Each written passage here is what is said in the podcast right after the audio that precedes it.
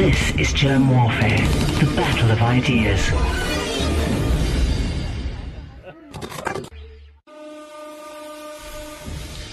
My name is Germ. This is Germ Warfare, the battle of ideas. Joe Navarro. Thank you for joining me in the trenches. It's good to be here. I say the trenches because it feels like we're in a war, doesn't it? Uh, well, I I think uh, what what do they say? All of all of uh, the last uh, six thousand years, we've only had uh, three hundred years without conflict. So uh, maybe the uh, maybe that is what it, it, it feels like. Yeah. well, there's no conflict here. I can tell you that much. Especially because, if you don't mind, I have a scotch. Good. I have water. so I'll feed my cells, and uh, and and you can degrade your cells. but ever so slightly. ever incrementally. You know, it's like over 70 years. Come on, how much damage can we possibly do? we we need our vices. well, you know, interestingly enough, I, I, studied anthropology for a while, and one, one of the things you you find in every culture um, is they were fermenting alcohol.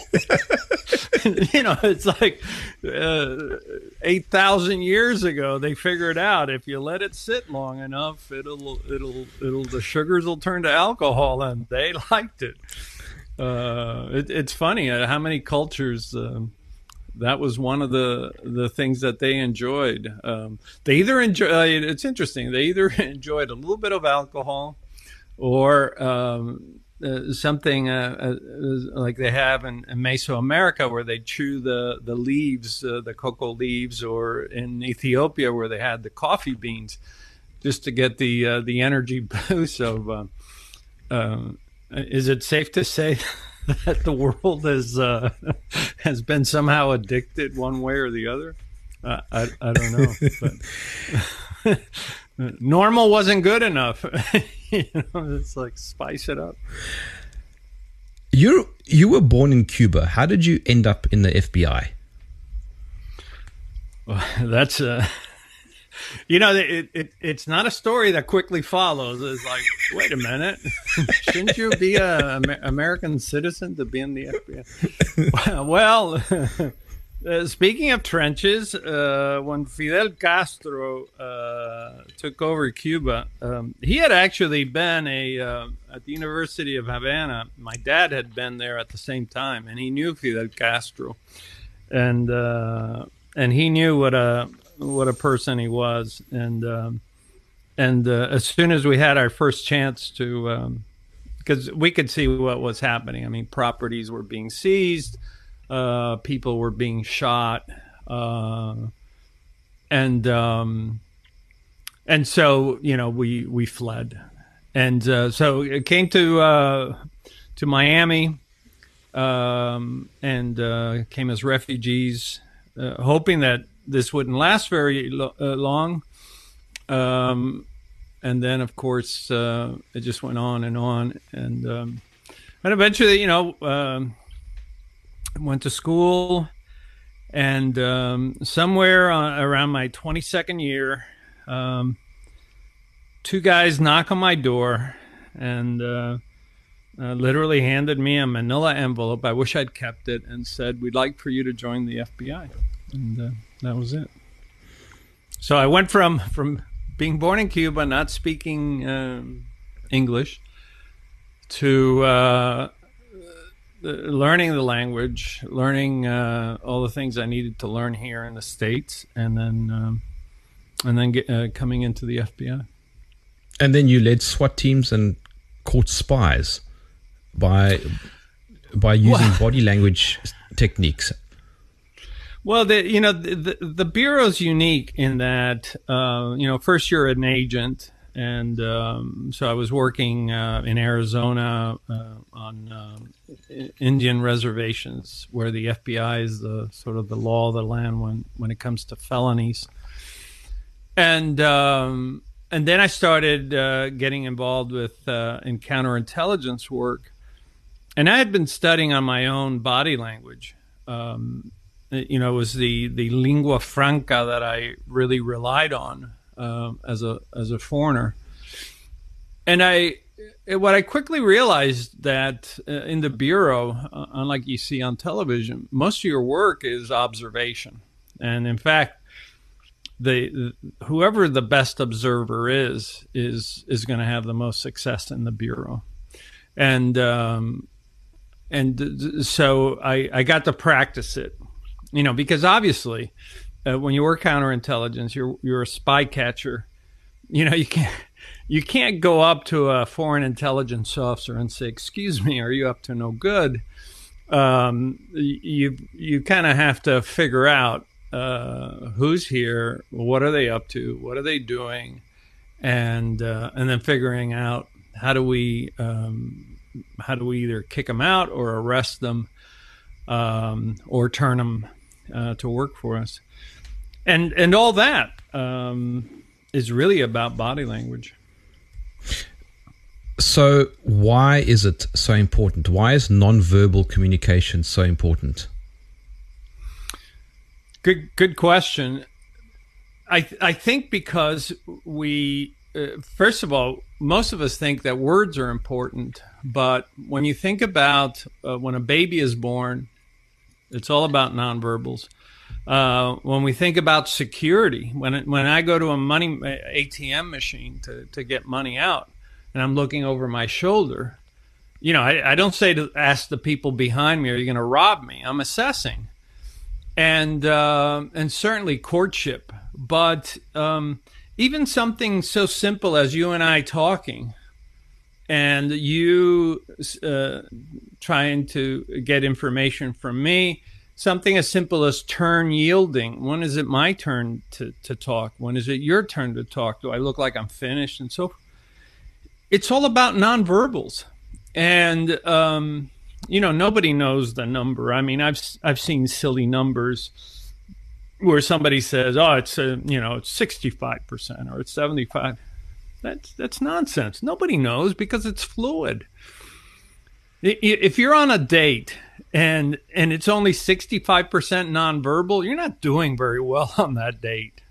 Um, you know, if if you're on a date and it's 100% nonverbals, congratulations, you're doing very well.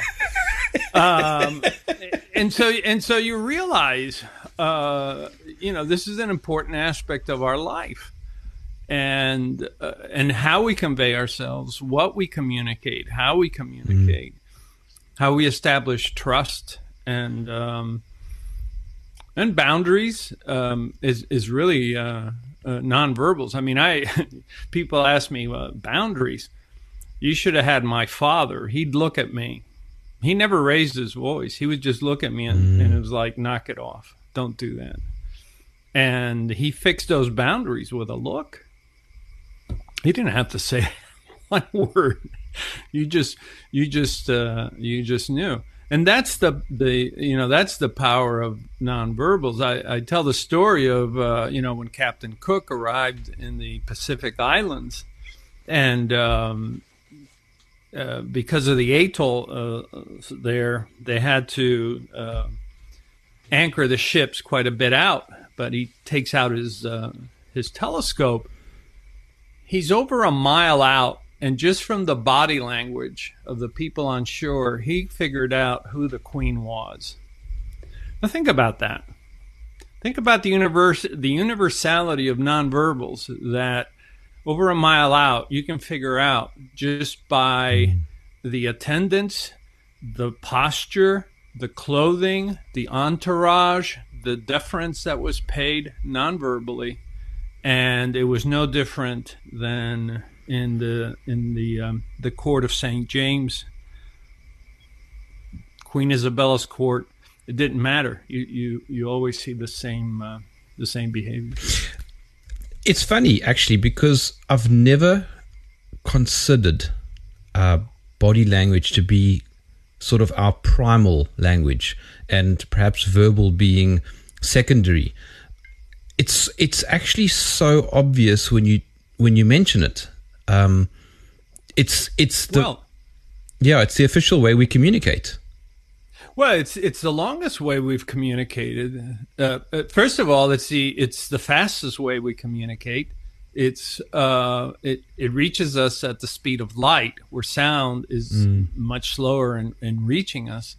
Um, but um, think about all the behaviors that we had to uh, that evolved with us, and uh, uh, let's go to Africa, and let's go there um, 50,000 years ago, 700,000 years ago, or even uh, uh, 300 years ago, we were surrounded by uh, large felines.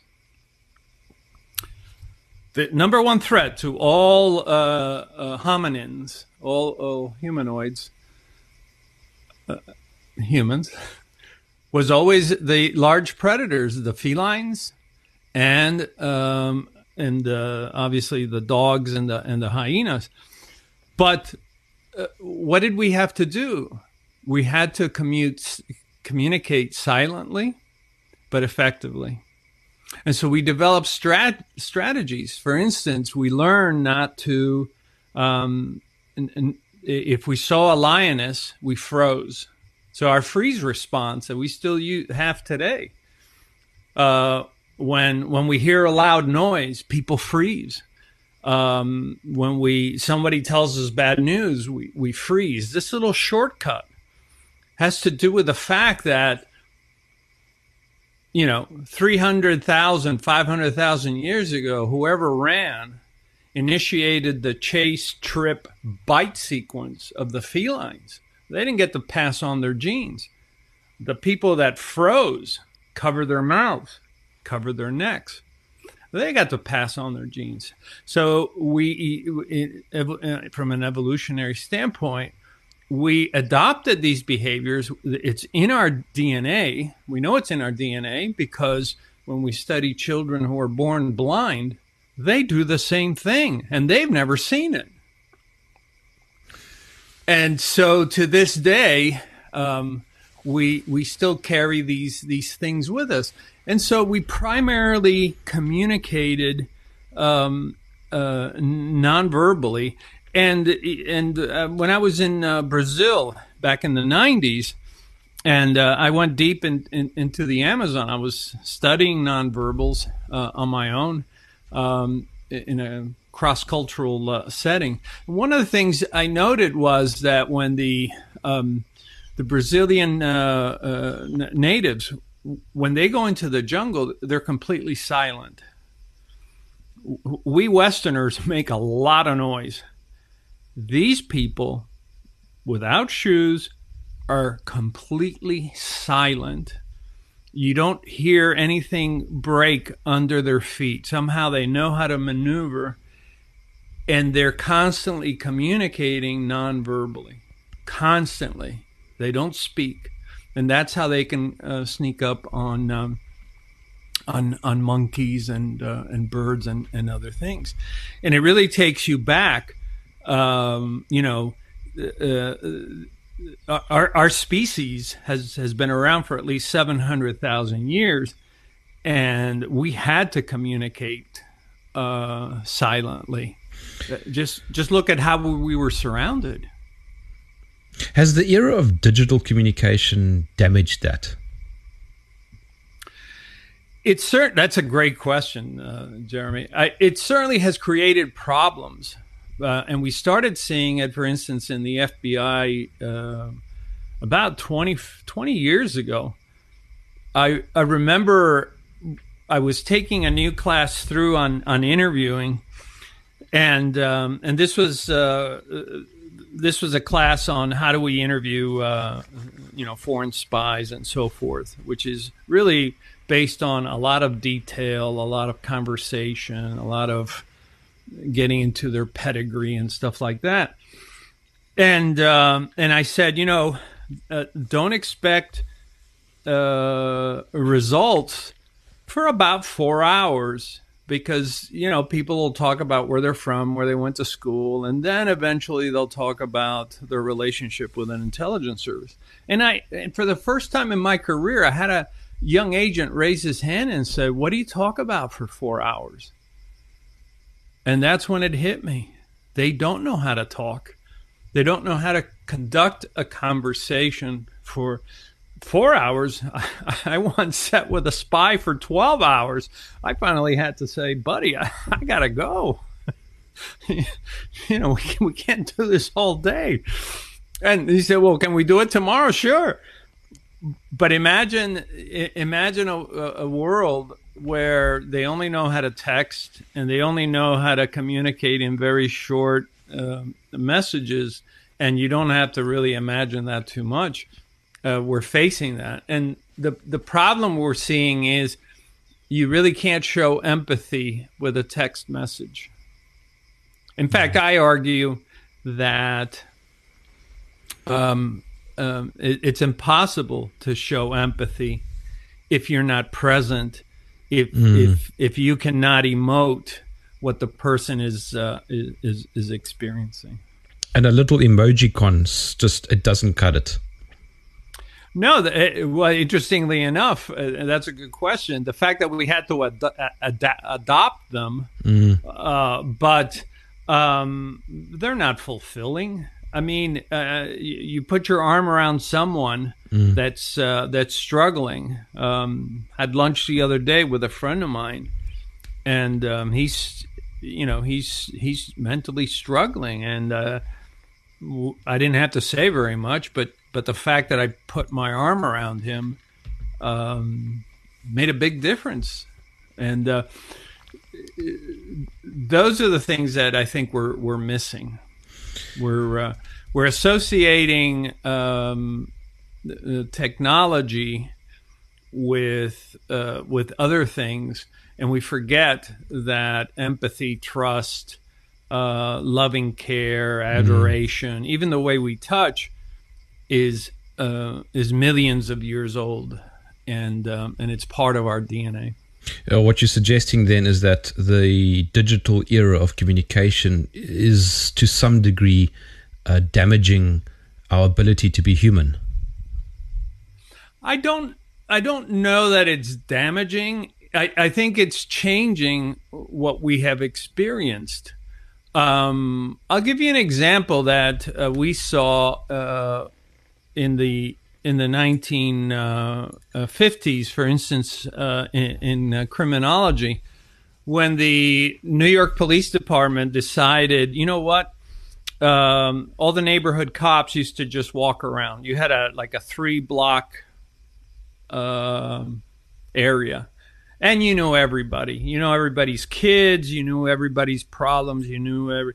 And they said, well, let's put them in a car and they can respond faster, they can carry emergency gear and so forth. And what happened?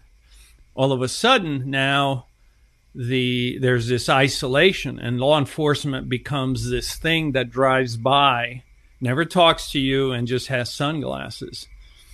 Uh, what I would argue is the same thing happens with with with technology. It, it can isolate us uh, I mean, I look at I look at the research, and you know, people are less happy. They're they're less content. One of the things I, I notice, you know, like when you see kids in the street laughing and they're and they're playing and they're pushing each other and they're just uh, this the, the, the level of alacrity that you see and then you see them when they're playing a game online and, and they're playing the game, but I don't see the joy, the, the, the, the, joy that I see on, on the street. And I'm not saying uh, it, it, they're just different things. I, I don't, I'm not smart enough and I don't have the research to say that one is, is better than the other.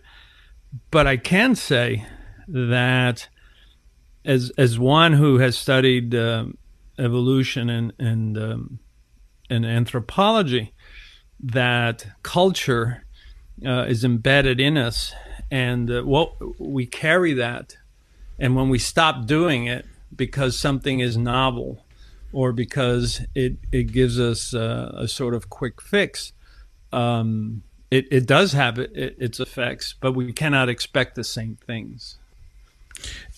Is there a type of communication that you can only get non-verbally? Sure. Um, uh, for instance, uh, your interest in in in someone, uh, the level of interest, how they're affecting you. For instance, uh, I, you know, I remember when I was about 14 or 15 and uh, sitting in a lunchroom, and I had maneuvered myself strategically so I could sit next to uh, or near this uh, uh, this young lady, um, Regina Clifford. If you're listening, uh, it was it was purposeful, and and I remember finally, I'm I'm catty corner from Regina Clifford, and I look over and she looked back and smiled, and I turned red. You you you you can't do that mechanically. You know, it's like I finally got here, and then you know I'm, I, I fall apart. Um, those things uh, you experience non-verbally. You know, you're you, you don't you don't for you'll never forget your heart was racing um, your you know your mouth is dry, your skin flushes, and um, and these physiological changes uh, register. So yeah. So is there something important about something as mundane as shaking hands? Oh, uh, great question. Every time I I, uh, I, get around a group, I say, "How many of you had a bad handshake?" I've never had a meeting where everybody didn't raise their hand. I mean, you, you, you have the wet one, the soft one, the the. Have you ever had the probe? The probe is where they they they they literally grab your hand like this so that their index finger is right here, and and it's like, what are you doing? this is this is my erogenous zone.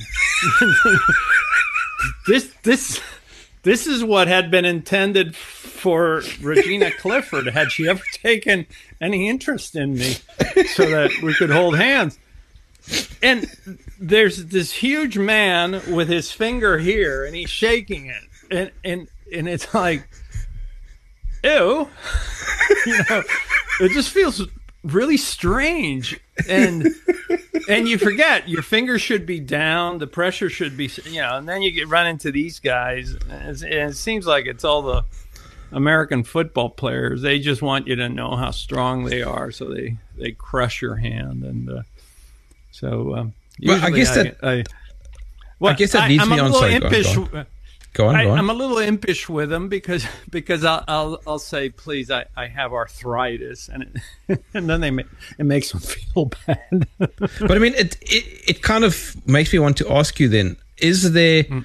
is there a, um myth- mythology around certain gestures you know the hand that's angled upwards or the fact that if I've got my arms crossed I'm I'm I'm being what's the word defensive or closed off. Mm.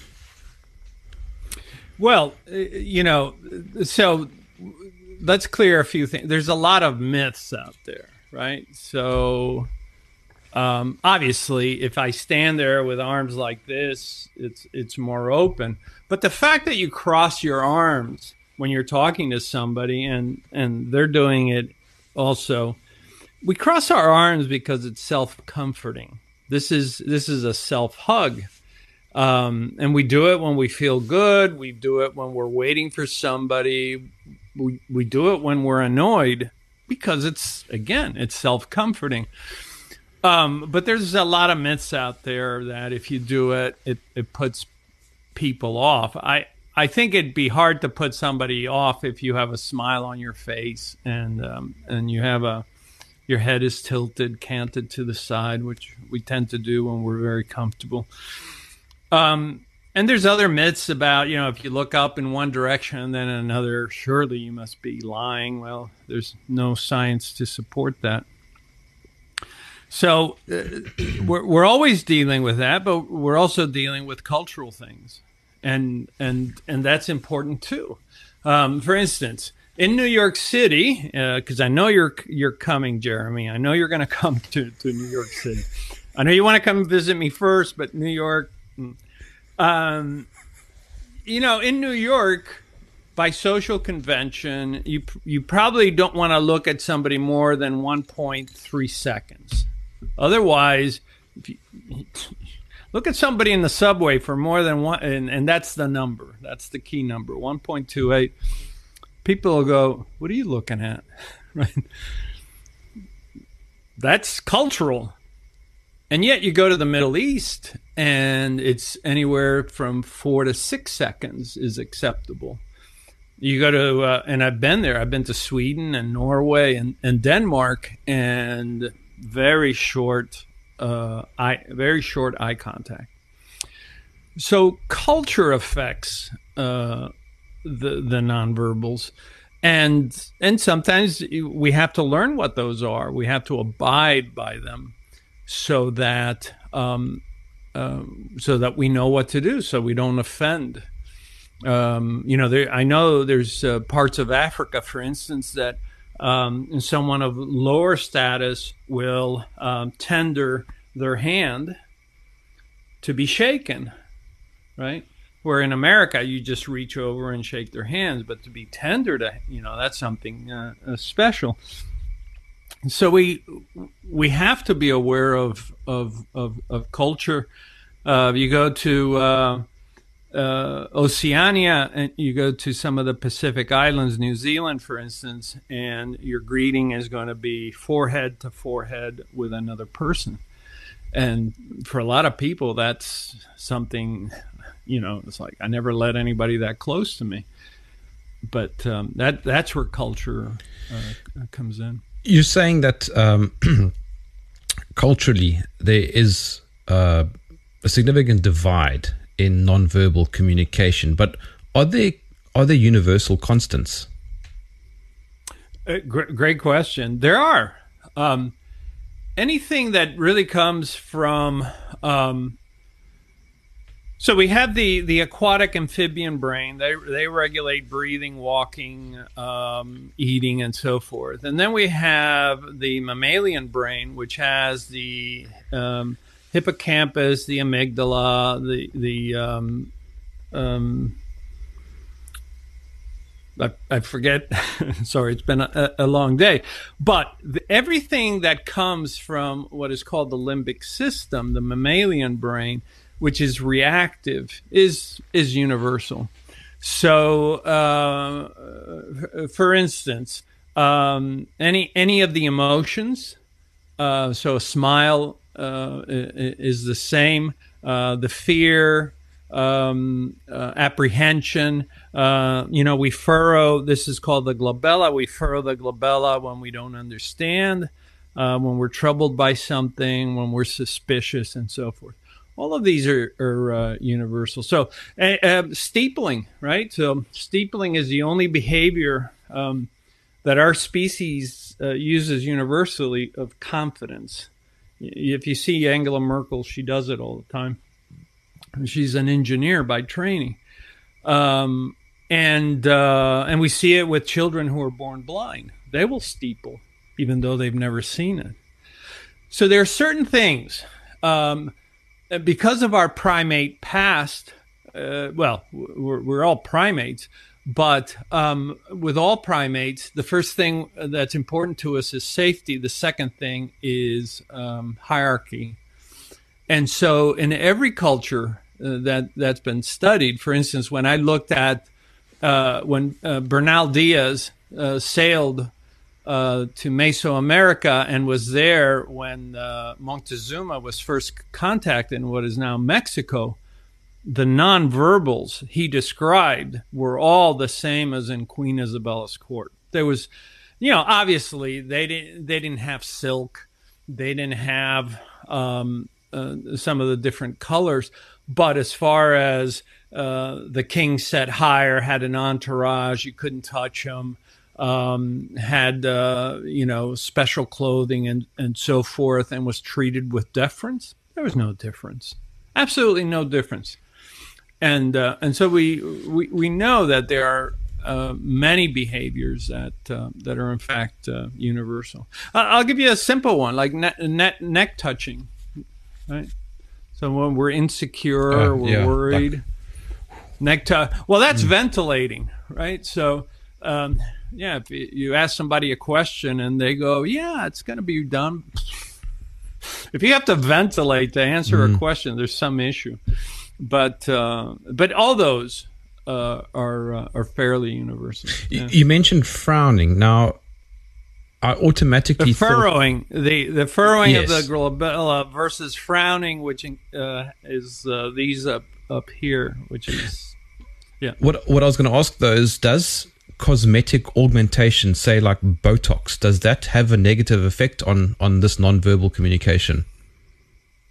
Uh, well asked, Jeremy. Um, absolutely. In fact, we started seeing in, in the clinical literature uh, probably 20. The first article I, I think I, I saw, I was still in the Bureau, so it was at least 25 years ago when Botoxing became really popular. What happened was because you couldn't see this anymore, uh, both children and spouses had a difficult time reading uh, either the parent or, or the spouse. It's like, are you happy or not? And, you know, it's like, I, I, I, I can no longer tell. After that, and that's been well studied uh, about our our inability to to clearly uh, read each other when we can't see the um, the the, um, the furrows. But the other thing that happened was that um, we couldn't be as empathetic because we could no longer uh, uh, do the behavior. And so, you know, like if you step on a nail and you go ouch and we go out, right? That that sympathetic echoing, the uh, the echoing of behaviors because you can't do it um, affects your ability to uh, to empathize, and that's also in the in the literature. Speaking of body language, uh, you Can I have some water? Yeah. absolutely um, you told this uh, story once. I can't remember where I heard you saying it, but you're talking about how you you you picked up on somebody pretending to be an American. He came out of a flower shop. What is that story? Oh. Yeah, you know the um, this is a real uh, you know there, there's a show on television here called The Americans, and I, I've actually never seen it. They say it's uh, it's it's pretty good, but intelligence services use what are called um, illegals, and we call them illegals because um, they um, they're not here as part of a diplomatic group. Um, what they do is they learn English by being stationed, uh, going to universities, and so forth. And then they go to a, thir- a second country and they obtain um, documentation illegally.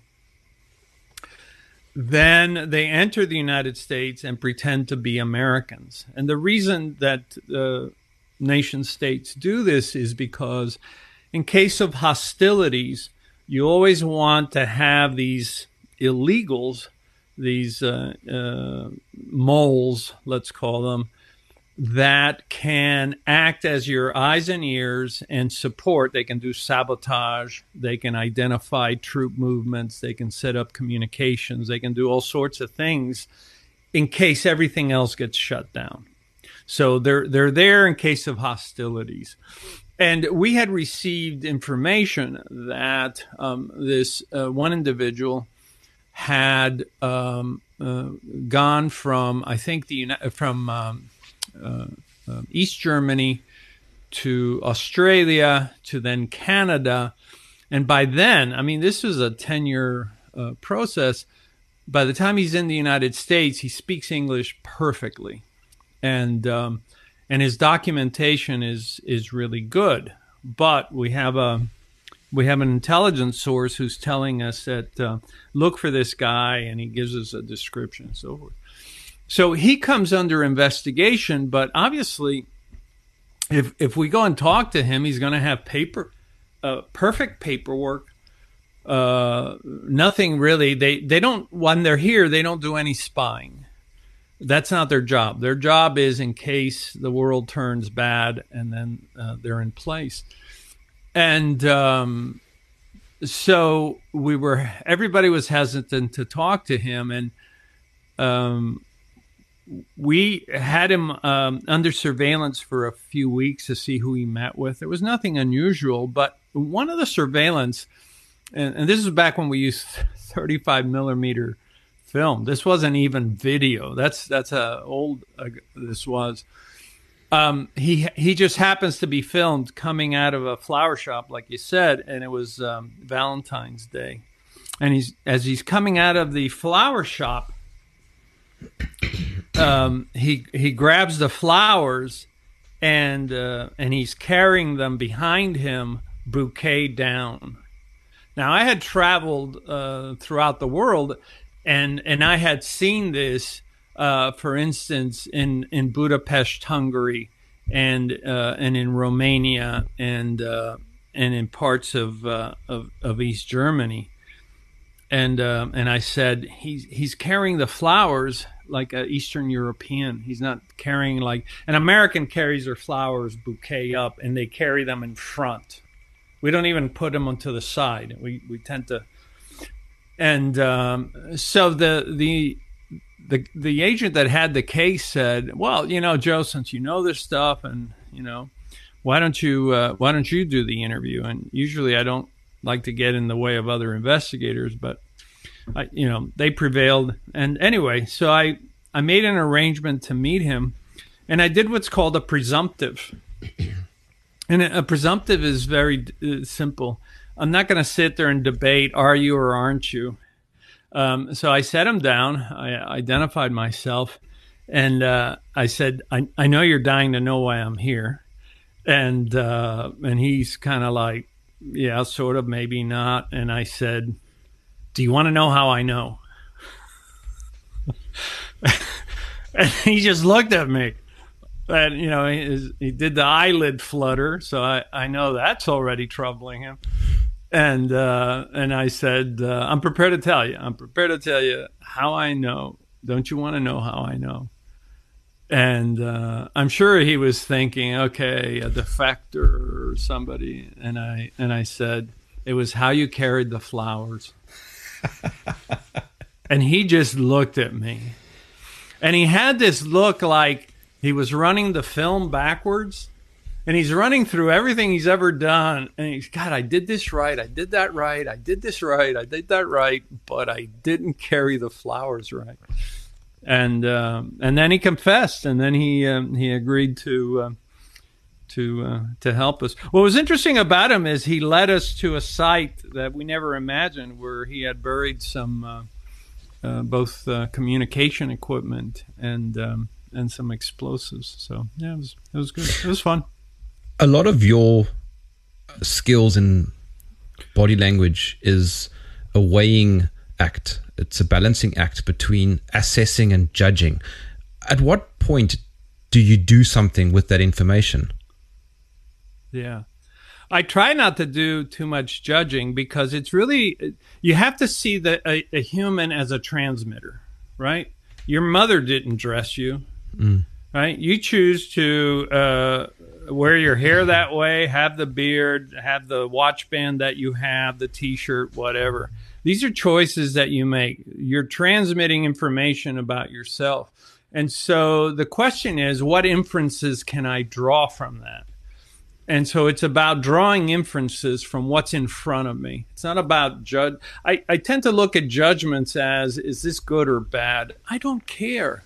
I just I, I just look at it and say, what does that say? Does that watch say that this guy likes to get out and and be outdoors and uh, you know looking like a corporate guy doesn't doesn't matter to him. Um, so I look, I I am constantly assessing people. Obviously, you know when you first meet them, you get quite a bit, but then it's about you know, are they comfortable or uncomfortable? Are they enjoying themselves? Is this interesting for them? Am I losing them? Um, it's it's that uh, that kind of thing. So it's really uh, it's heavily weighed in the assessment area. I mean, it's it's rare and it happens, but you run into, I'm sure you have, where you run into someone and everything they've done, you just decide, oh my gosh, this this person's a jerk. Now there's a judgment. Uh, it's like I, you know, I, I don't I don't have time for this, and you Mm-hmm. just walk away. That's more of a judgment uh, uh, thing, but assessment. I, I think that's predominantly where where uh, I'm at, and, and certainly what I've been teaching over the years. How truthful is body language? Oh, that's man, you ask really good questions, Jeremy. Well, I can tell you this. You should not must not use body language to determine deception because humans are terrible at it. We're only as good as a coin toss 50-50. Um nonverbals can be very revealing as far as when there's some degree of psychological discomfort. If somebody's troubled by something, bothered by something, um, if there's emotional issues, um, it, it can be very, very uh, uh, accurate. I, I remember. I, remember the writings of um, Lewis and Clark. This is in the 1770s, and uh, they were commissioned by Jefferson to um, visit the West, and um, and uh, they came upon many of the Native Americans, and they said, uh, "These these people, they're amazing. They they they carry their babies on their back, on their body, uh, all day long, but th- they don't have diapers, and they're not soiled." And um, a Native American mother said to him, what kind of mother would I be if I couldn't read my body my the the movements of my child?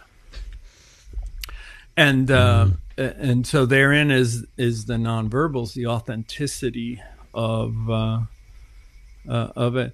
And it, I think you sometimes you see it with couples. Who've been together for so long they don't need to talk. They see the same thing. They look at each other. Mm-hmm. and you know they they're uh, they're communicating uh, uh, quite exquisitely. An extension to that question, though, is if you look at a, a politician on TV, I'm guessing it's fairly easy to to gauge how good or bad his acting is. But what about what about a professional poker player whose job it is to deceive you with uh, dead deadpan stonewalling? Well, let me address two things in there because I, I think there's two good uh, things that you've mentioned. You know, we, we always assume that politicians get training in body language. My experience is that rarely do they get training in, in body language. I know because when they finally reach out to me, um, it, it's like 10 to 15 years too late in their career. Um, the uh, you know they should have started out a lot earlier so that they get their their the the count the um, uh, their speech pattern down so their gestures are smooth and broad and and and so forth. Um, and I think politicians are like actors. Some are very good um, in how they present, and some are um, they they need a lot of work.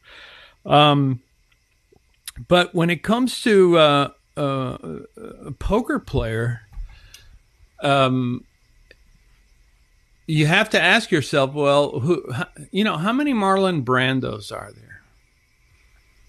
There's very few really great actors that can hide all of their body. I, I often say that, in, especially in poker, that you can have a poker face, you can hide your, but you can't really hide everything you have no control over your pupils.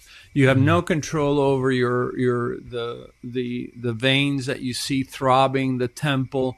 Uh, how many times i've seen somebody uh, has uh, what we call the the nuts uh, has a great hand and their their feet are bouncing up and down. They have happy feet and their clothing is shaking you say this guy is sitting on a monster hand and and you know he's giving all this stuff away i think it's very hard um the biggest issue, I, I just had this conversation not too long ago with a, a good friend of mine who, who is a professional poker player.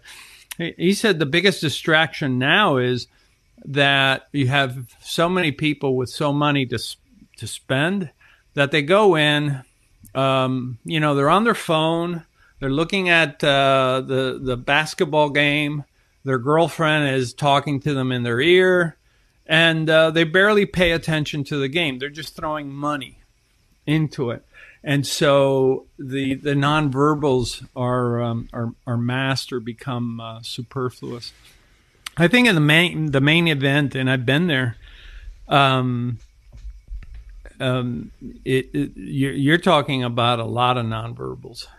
Um, I I think um, there was a poker player I spoke with uh, many years ago, and he was saying, you know, it's it's an it's I forget how many days. It's uh, like eleven days, and you play uh, 10, 12 hours a day and uh, there's eight people at the table. And we sat down and did the math. And you had to, to win, you had to make over a hundred thousand uh, observations. Think about that. If you just do the math of, you know, every time you go around, every time another card is laid out, you have over a hundred thousand observations that you've got to get right. And, uh, that's tough. Do men and women communicate differently non-verbally? Ooh, that's a good one. Um, sure, sure, they do. Um, I'll give you. Uh, I'll give you a, a couple examples. Um, uh, for for instance, uh, some simple ones. So men tend to grab their neck more.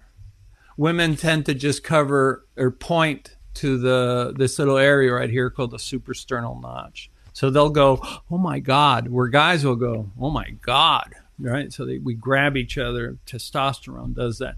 Uh, when men ventilate, we we tend to do this. Women tend to ventilate back here and move the hair out of the way.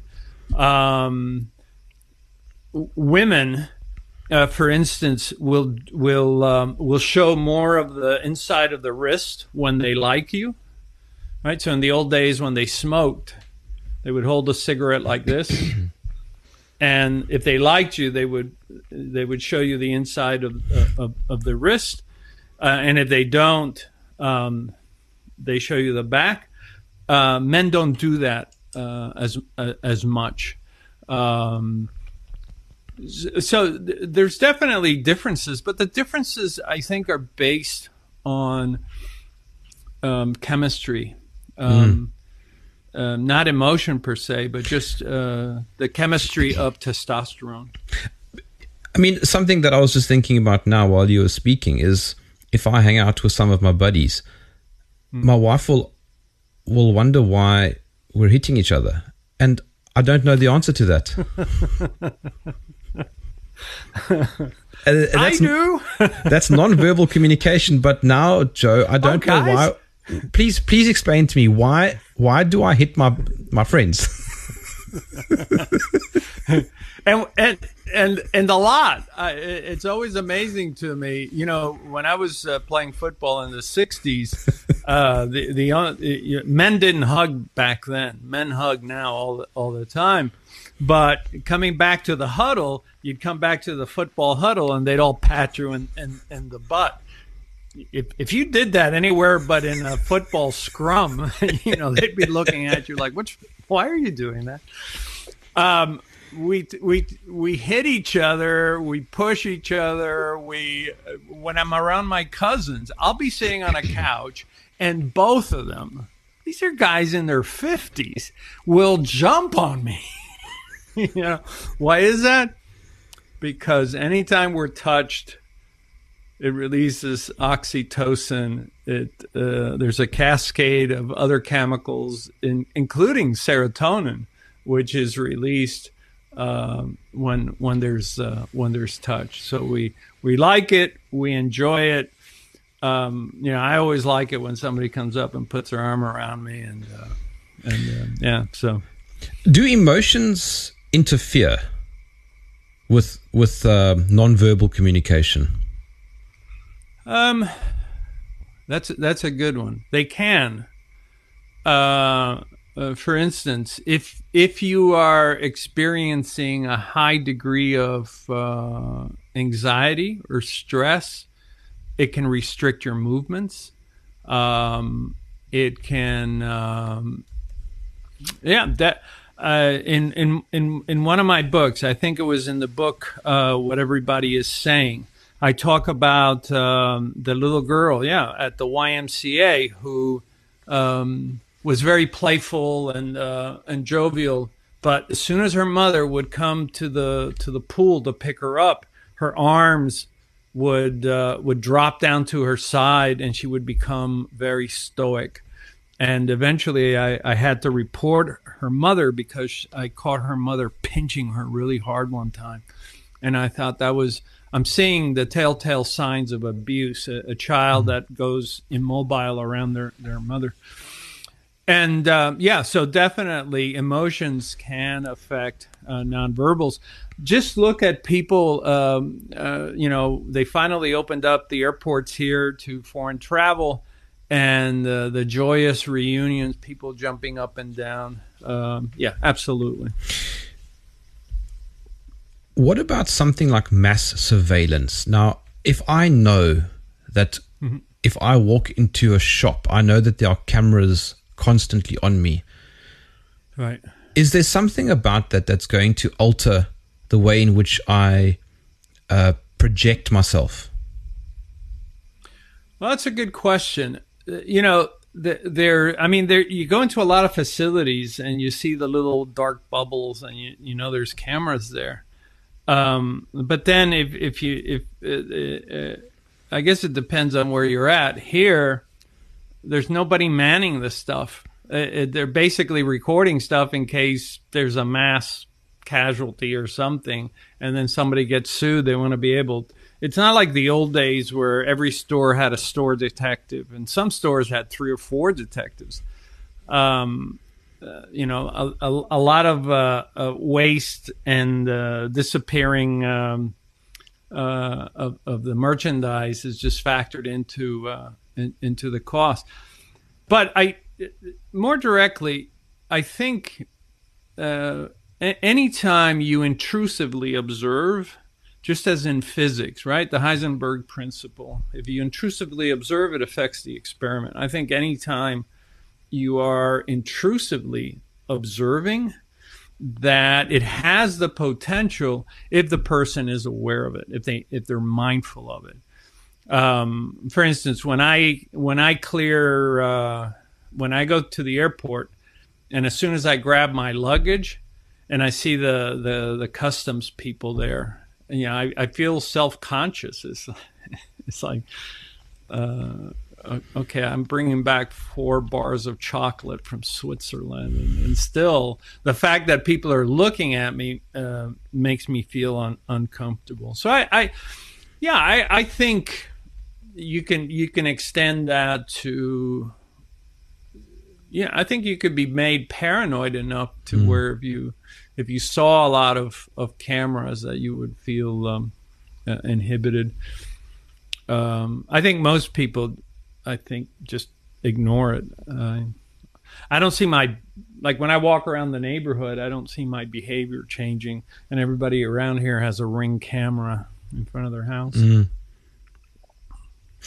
We've got a few minutes left, um, and I'm going to I'm going to ask you something that I promised myself I wasn't going to ask you, but for the hell of it, um, I'm going to make myself vulnerable and and ask you to tell me what did you assess about me throughout this conversation? um, well, the, uh, I, I'll I'll tell you the the one thing the one of the best features that you have is you have a great smile. Um, Thank you. But you don't use, but you don't use it enough. And obviously, you got a you got a great voice. And I was thinking, um, what if you use that more? Um, there you go, like you like you are right now, because you you certainly would bridge uh, there would be a, a greater bridge between very serious questions and you know sometimes we have to make fun of life because we just you know sometimes unless you put on a stupid hat you can't understand why people do the the the, the things that they uh, they do uh, but uh, yeah that was my assessment is uh, use that smile like a tool that was it. that was Well, that's- that, if you're ex- if you're expecting some high order cognition cognitive process that you know reveals no no sorry It's, wrong it's- mate It got hot in here quite quickly. I'm so glad that's done with. yeah. Um, Yeah. You know, I I've got other questions, um, but I I suppose I have to kind of ask you about the elephant in the room and what has this COVID pandemic situation over the last two years done to body language, the way in which people uh, communicate non-verbally to one another? I think Zoom meetings have increased rapidly. You know, this kind of communication that you and I are doing right now has dramatically um, increased. Yeah. I well, you ask a profound question, uh, and and actually, it's it's one I address in my last book, uh, which is called uh, "Be Exceptional," and and it was written right when COVID started, and I was able to incorporate some things in it, and the, and the things that we learned were that all of a sudden, people you know, three years ago, if if I saw somebody walk into a bank like this, I'd be hitting the alarm. I'd be calling nine one one. Get mm-hmm. the police over here. Now, if you walk into a bank without a mask on, um, they, they won't let you in. It, it it it certainly has changed a lot of our perceptions. Uh, I'll give you an example. For instance, I don't know if you've ever noticed, but in in cartoon, well, you, you're cartoonists. In in cartoons, um, the the bad guy always covered their mouth, and the good guys always covered their their eyes. Zorro, the Lone Ranger, Batman. Um, and, and so it, it, there's been a juxtaposition of what we associate with goodness and badness, just just just on on that. So that was the first thing that that jumped out at me because I've been studying this for a long time. But the second thing was the panic on the part of a lot of people who said, "I can't read. I can't read uh, the people because they have a mask on." And I said, "What do you mean you can't read them?" This only covers this only covers 7% of your body. Are you kidding? What about their blink rate? What about their arching eyebrows? What about their shoulders? What about, you know, the flushing of the skin? What about how they, you know, the other stuff? And it was a realization that all of a sudden, oh my gosh, uh, body language uh, is out there and it's important but we've always been focused on this little area of the face. And uh, so i think that was the the biggest the other thing i, I noticed and it's more of it in the um, communications quasi political area is uh, the absolute failure of uh, of authorities of scientists to communicate effectively. They they they took people who were either scientists or had no business because they're politicians and what do they know talking about something um, that really needed to be communicated effectively and i think a lot of people failed in that area to just communicate effectively um, so yeah uh, that's that's been my assessment of it In front of you, there's a crystal ball. What do you see?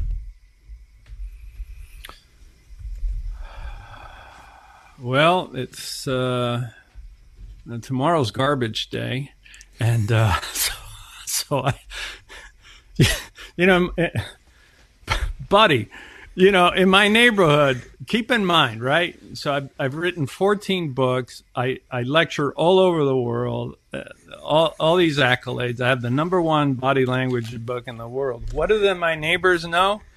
When I, I walk a dog, uh, a, neighbor's dog all the time. It, you, what's in the crystal ball? I know that later today, someone's going to stop me, roll down their window. I don't know them, and they're going to say, how much do you charge?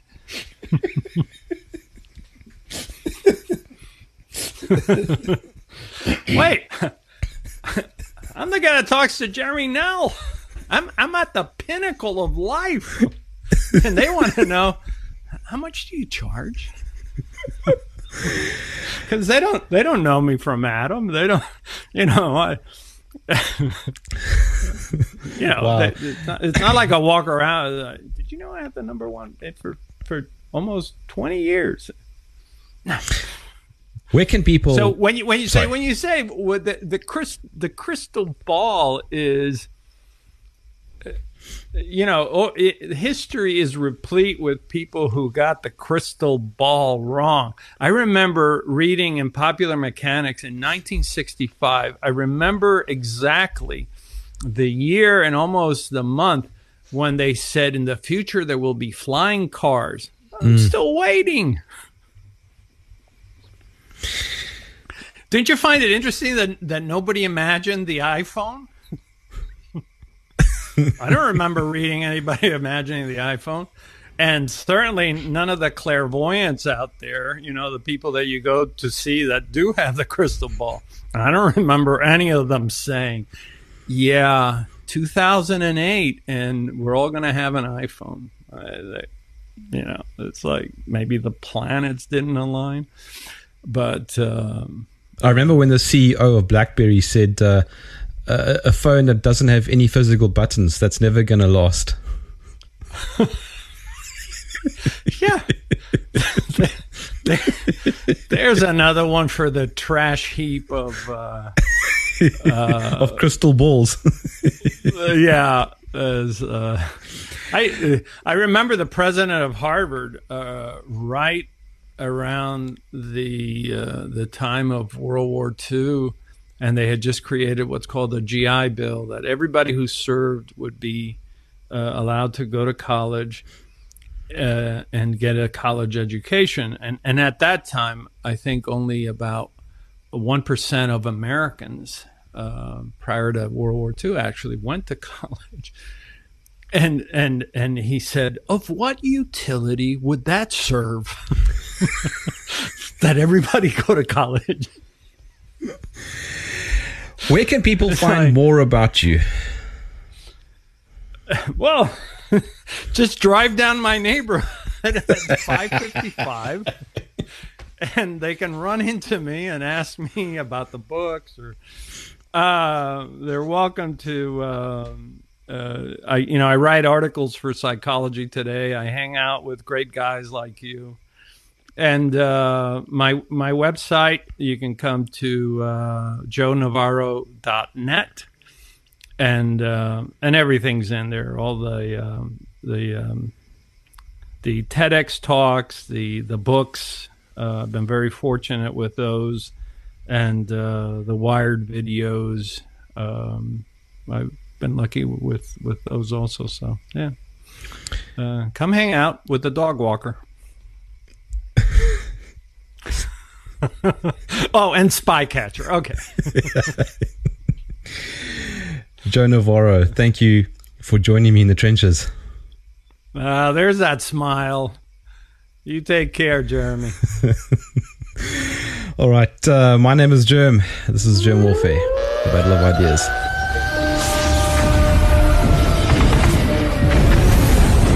If you enjoyed this podcast, please visit supportjerm.com